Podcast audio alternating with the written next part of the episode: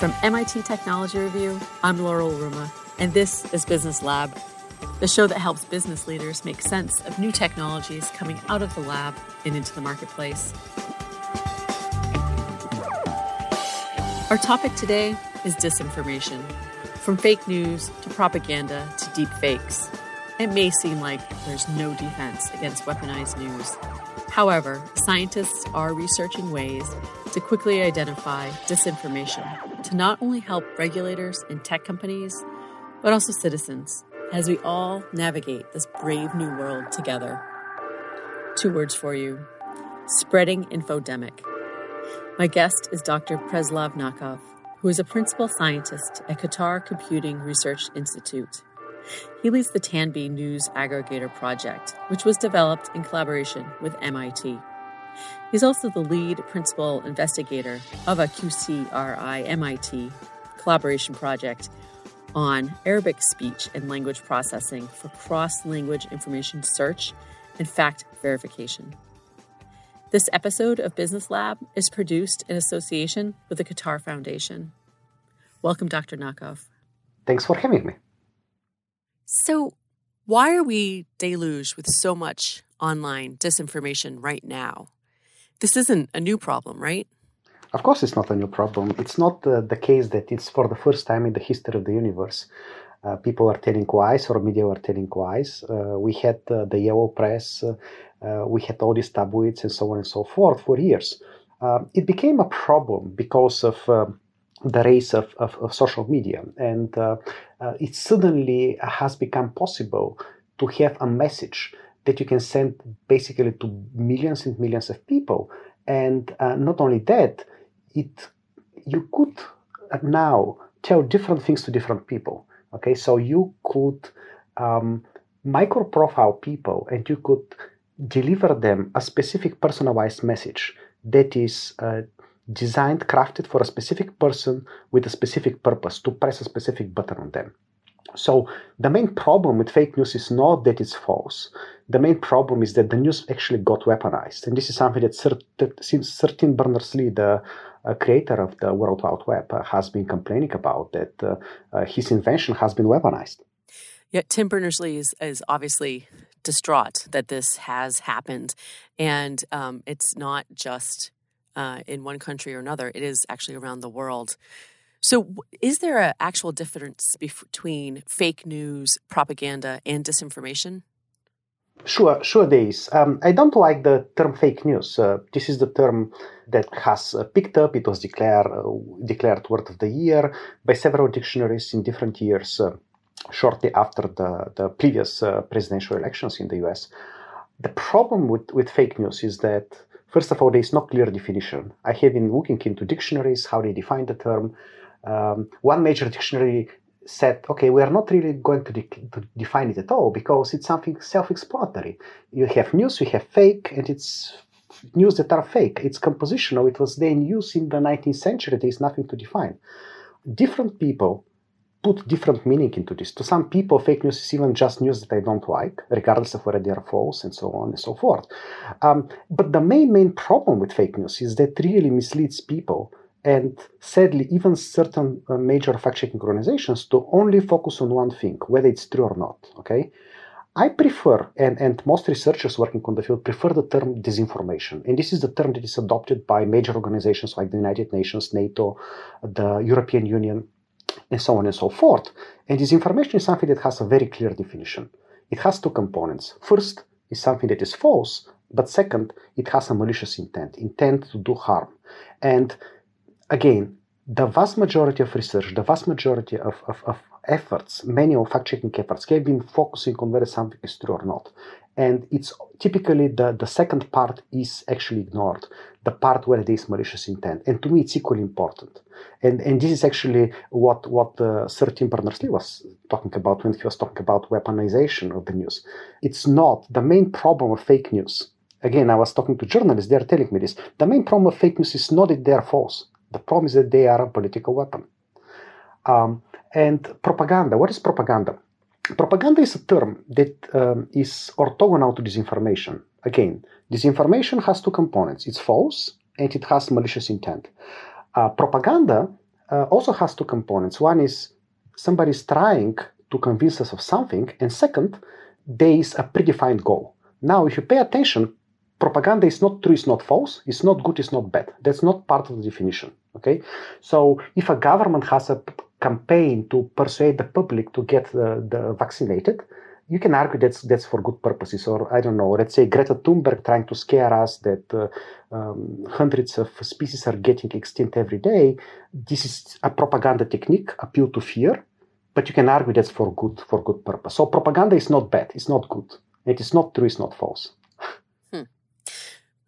Propaganda has the goal to do something, and and by forcing that goal, it is really appealing to that that fear factor. So that is the distinction between disinformation and propaganda. Is the is the fear? No, fear is just one of the techniques. Uh, we have been looking into this. So um, a lot of research has been focusing on um, uh, binary classification, more or less. Uh, is this true? Is this false? Uh, is this propaganda? Is this not propaganda? We have um, looked a little bit deeper. We have been looking into what techniques have been used to do propaganda. And again, you can talk about propaganda, you can talk about persuasion or uh, public relations or mass communication. It's basically the same thing of kind of different terms for about the same, the same, the same kind of thing. And propaganda techniques, there, there are two kinds. The first kind are certain kind of appeal to emotions. It can be to fear, it can be to kind of to strong feelings, it can be to patriotic feelings, and so on and so forth. And the other half are logical fallacies, things like black and white fallacy. For example, you're either with us or against us, or bandwagon. Bandwagon is like, oh, uh, the, last, the latest poll shows that 57% are going to Trump for to, to, to vote for Hillary. Somehow he's bandwagon. I mean, we are on the right side of history. You have to join us, right? Or and and, and, and there are several other uh, uh, propaganda things. There's red herring, there's intentional obfuscation, and so on and so forth. And we have been like looking into 18 of those uh, half of them appealing to emotions and half of them appealing to kind of using certain kind of logical fallacies so certain kind of broken logical reasoning um, and we have built tools to detect those in text so that you can really show them to the user and, and make uh, this explicit so that they understand how they are being manipulated so, in the context of uh, the COVID 19 pandemic, the Director General of the World Health Organization said, and I quote, we're not just fighting an epidemic, we're fighting an infodemic. How do you define infodemic? What, what are some of those techniques that we can use to also avoid harmful content? So, yeah, infodemic. Um, that's that's this, this, is this is something great. Actually, MIT Technology Review had uh, about a year ago, last year in February, had a great article that was uh, talking about that. That the COVID nineteen pandemic has given rise to the first global social media infodemic. Um, and again, around the same time, the World Health Organization, back in February, I have browsed their website and they have listed top five priorities in the fight against the pandemic. And the fighting the infodemic was number two, number two in the list of top five priorities. Okay, so it's it's it's definitely a big problem. What is the infodemic? Well, it, it's a merging of of of, uh, of a pandemic and and and pre-existing uh, disinformation um, that was already present in social media. It's also a blending of uh, political and health disinformation. Before that, the political part and the, let's say, the anti-vaxxer movement, those were separate. Now everything is blended together. And that's a real problem. I mean, if the World Health Organization concern should be fighting the pandemic, but then its secondary concern is fighting disinformation. Finding hope in that kind of of um, fear is very difficult. So, one of the projects that you're working on is called Tanbih. And Tanbih is a news aggregator, right, that uncovers disinformation. So the project itself has uh, a number of goals. Um, one is to uncover stance, bias, and propaganda in the news. The second is to promote different viewpoints and engage users. But then the third is to limit the effect of fake news. How does Tanbih work?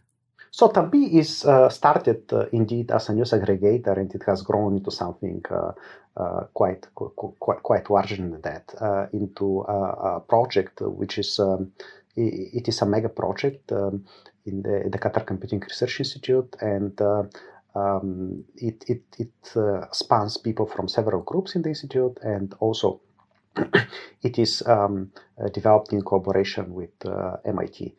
So we, we started the project with the aim to develop tools that we can actually put in the hands of the final users.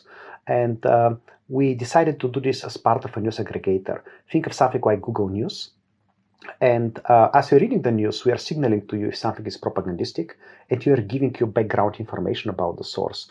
What we are doing is we are analyzing media in advance, and we are building media profiles. So we are showing, telling to you to what extent their, their content is propagandistic. We are telling to you whether they are trustworthy source or not, whether they are biased, left, center, right biased, whether they're extreme, like extreme left, extreme right.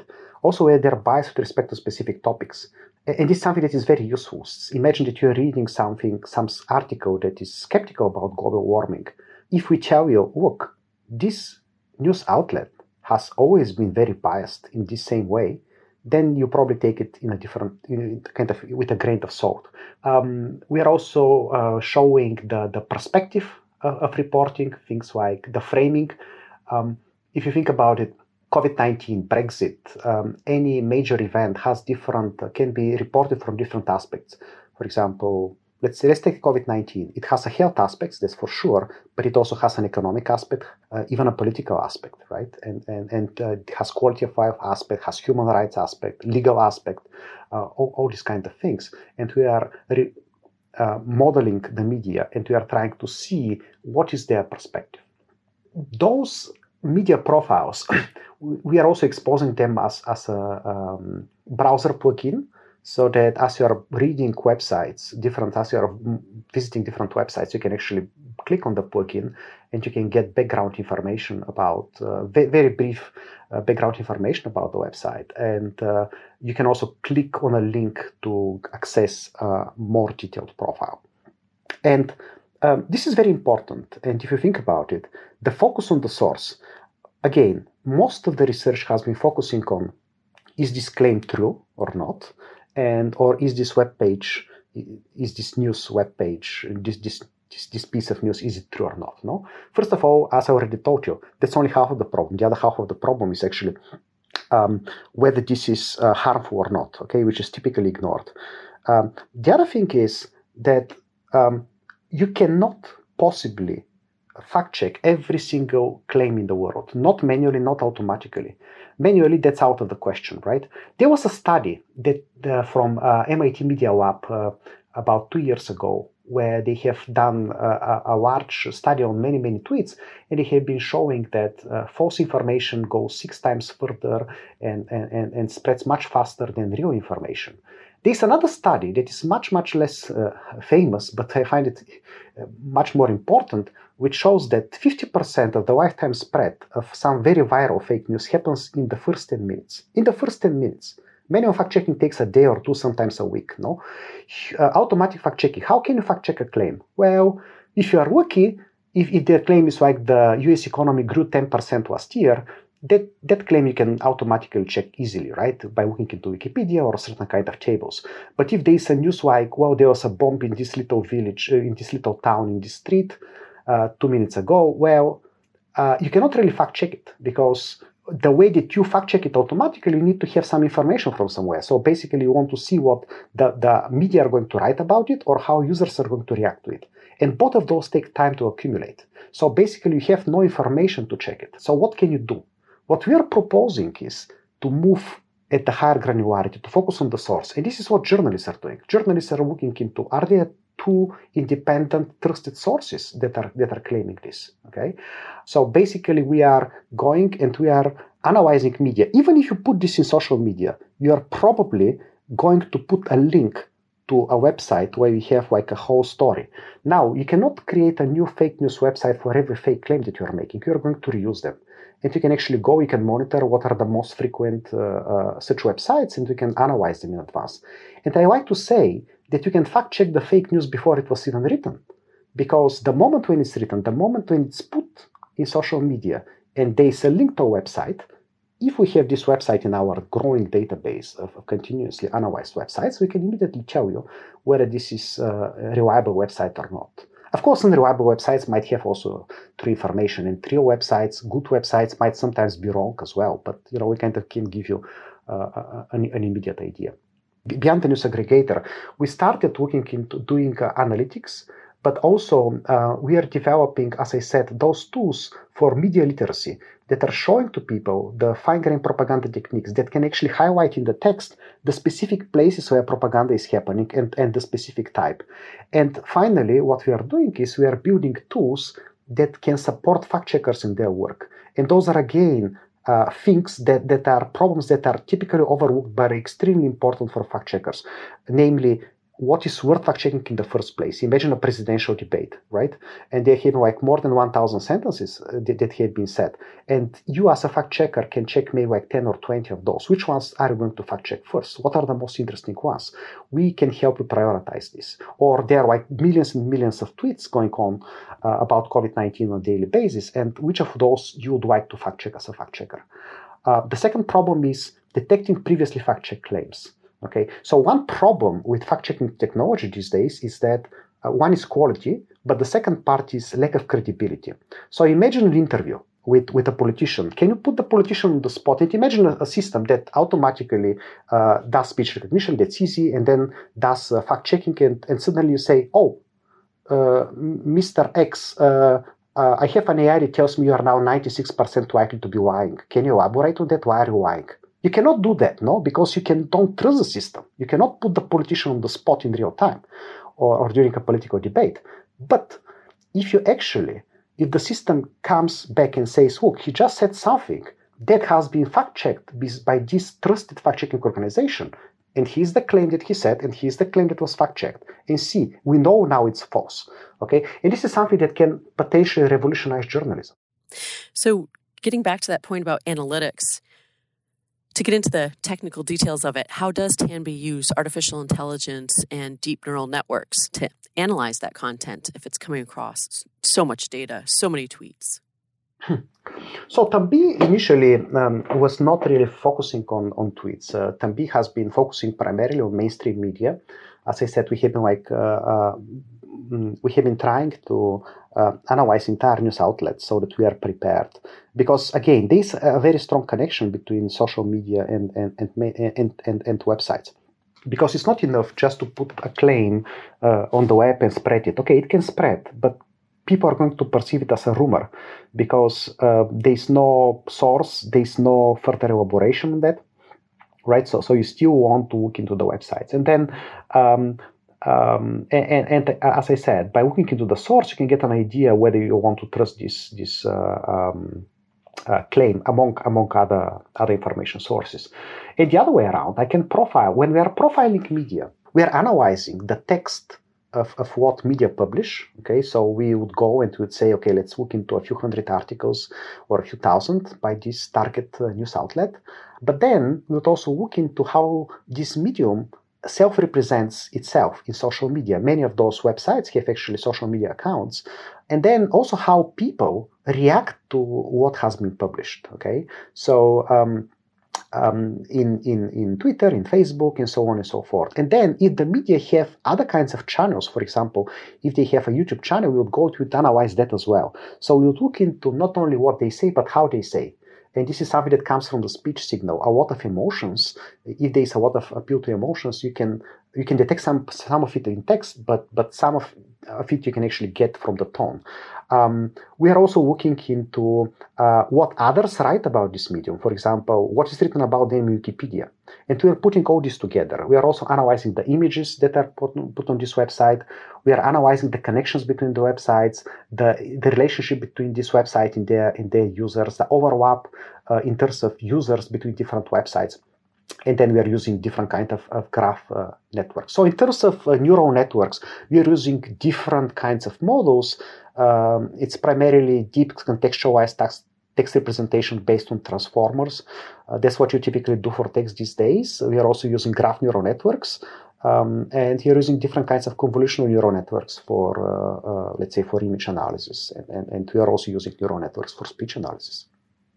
So, what do we learn by studying this kind of, you know, disinformation region by region or by language?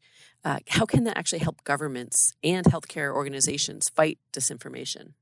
We can we can basically give them um, um, aggregated uh, information and um, about uh, what is going on. And uh, um, again, the, the kind of schema that we have been uh, developing for um, uh, analysis of the of the tweets. So okay, so so what what as I said, we have designed a, a very um, comprehensive schema. We have not been looking into only whether it's true or not. We have not been looking only, uh, but we have been looking into whether it's spreading panic, okay, or it's promoting bad cure, or or xenophobic racism, or or, or, or prejudices. But we have been looking into other things. Okay, we have been uh, looking into trying to analyze tweets and automatically detect whether the tweet is asking an important question that the um, maybe uh, uh, um, a certain government entity might want to answer. For example, one such question uh, last year was um, Is the COVID 19 going to disappear in the summer? No? Um, and that's something that maybe the, the authorities might want to, uh, maybe health authorities might want to go and, and to um, um, answer. other things uh, have been advice uh, offering advice or, or discussing action taken and possible cures. So we have been looking into not only uh, negative uh, things, things that that that uh, you might act uh, try try to limit uh, those kinds of events, things like panic or racism or xenophobia, things like don't eat Chinese food, don't eat Italian food, and stuff like that, Uh, or or things like blaming authorities for their action or inaction, which you know governments might want to, to pay attention to this and to see to what extent that's justified, right? And, and, and see if they want to do something about it. But also important things you might, as, as, as a government, you might want to, or as a policymaker, you might want to monitor uh, social media and detect when somebody, when there's a lot of discussion of a possible cure. And uh, if this is a good cure, you might want to pay attention. If this is a bad cure, you might also kind of go there and say it out and out so that people don't uh, use the bad thing. And discussion of action, call for action, they, they have been like things. If there are many people that say, okay, calls, I don't know, let's say the barber shops, okay, you might want to see why are they saying that and do you want to listen. Right, because the government wants to monitor this disinformation for the explicit purpose of helping everyone um, not take those bad cures, right? Not continue down the path of thinking this propaganda or disinformation is true. So, is it a government action to regulate disinformation on, on social media, or do you think it's uh, up to the tech companies to kind of sort it out themselves? So uh, that's that's a good question. Uh, two years ago, um, I was invited by the Interparliamentary Assembly. So they have invited three experts, and uh, there were 800 members of parliament from countries around the world. And for three hours, they were asking us questions, basically going around the central topic: what kind of legislation can we, the national parliaments, pass so that we get uh, a solution to the problem of disinformation once and for all? And uh, of course the, the, the consensus at the end was that that's a complex problem and there's no easy solution. And certain kind of legislation definitely uh, plays a role. So in many countries, certain kind of hate speech is illegal. Um, and uh, in many countries, certain kinds of regulations, let's say when it comes to elections um, and advertisements um, uh, at election time, uh, uh, that apply to regular media uh, also extend to the to the to the web. Uh, space. And uh, there has been a lot of call, recent call for regulations in, in, in UK, in, in the European Union, more recently even in the US, right? And, and that's, that's a, a very heated debate. Um, but I don't think that that I mean this uh, what I want to say is that this is a complex problem and there is no easy solution and uh, there are important players there and um, mm, those players have to work together. Okay, so certain legislation, yes, but you also need the cooperation of the social media platforms, of the social media companies, because the disinformation is happening in their platforms and they're in a very good position, the best position actually to limit the spread or to do something, or actually to uh, teach their users, to um, uh, you know, to educate their users. Um, uh, that that probably they should not spread uh, everything uh, you know that they see and so on and so forth. And then um, the, the non-government organizations, uh, journalists, uh, all these fact-checking efforts. This is also very important. Um, and I, I, hope that the efforts that we researchers that we're building such tools uh, would also be helpful in that respect.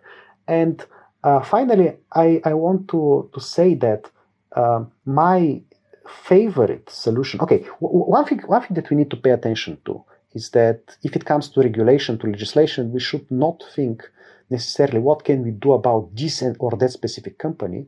We should think more in the long term, right? Uh, and, and we should be careful uh, to protect also the, the, free, the, the free speech. So there is kind of a delicate balance.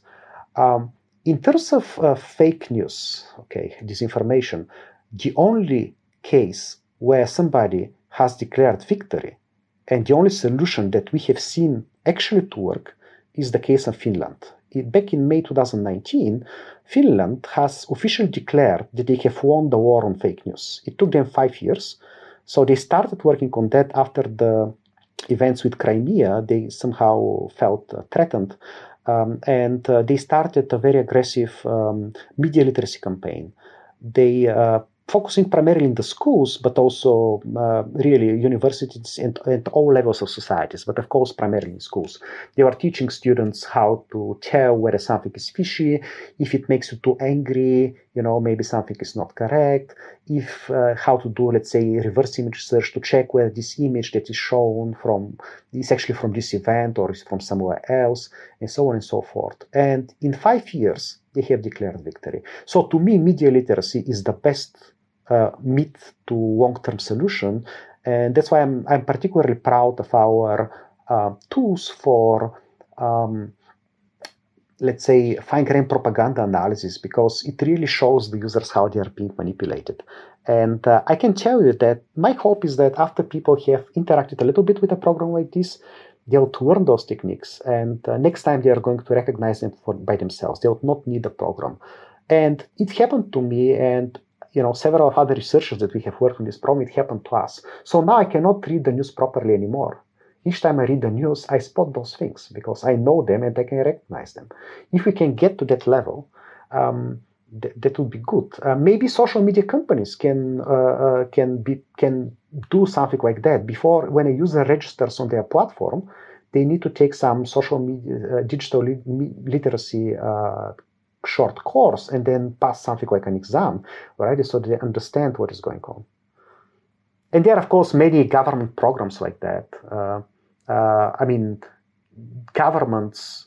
I mean, the case of Finland shows that that if the government intervenes and puts the, in place the right programs, this is something that that that you know can can be solved. I hope that that fake news is going to go the way of spam. Right? It's not going to be eradicated. Spam is still there, but it's not this kind of problem that was 20 years ago.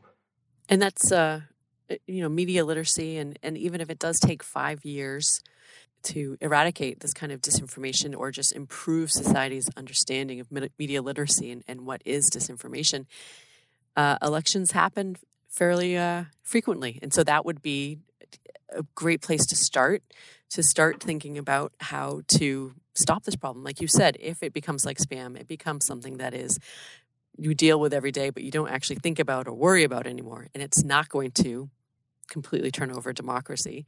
Uh, th- that seems to me a very attainable goal. Dr. Nakov, thank you so much for joining us today on what's been a fantastic conversation on the Business Lab. Thanks for having me.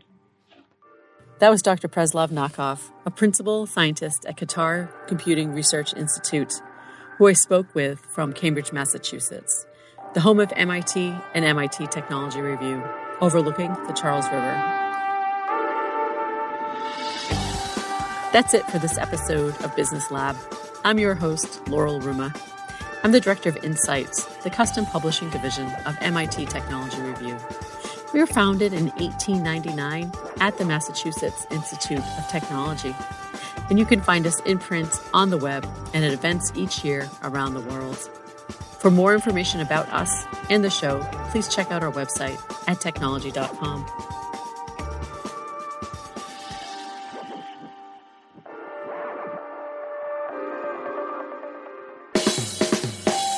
This show is available wherever you get your podcasts. If you enjoyed this podcast, We hope that you'll take a moment to rate and review us. Business Lab is a production of MIT Technology Review.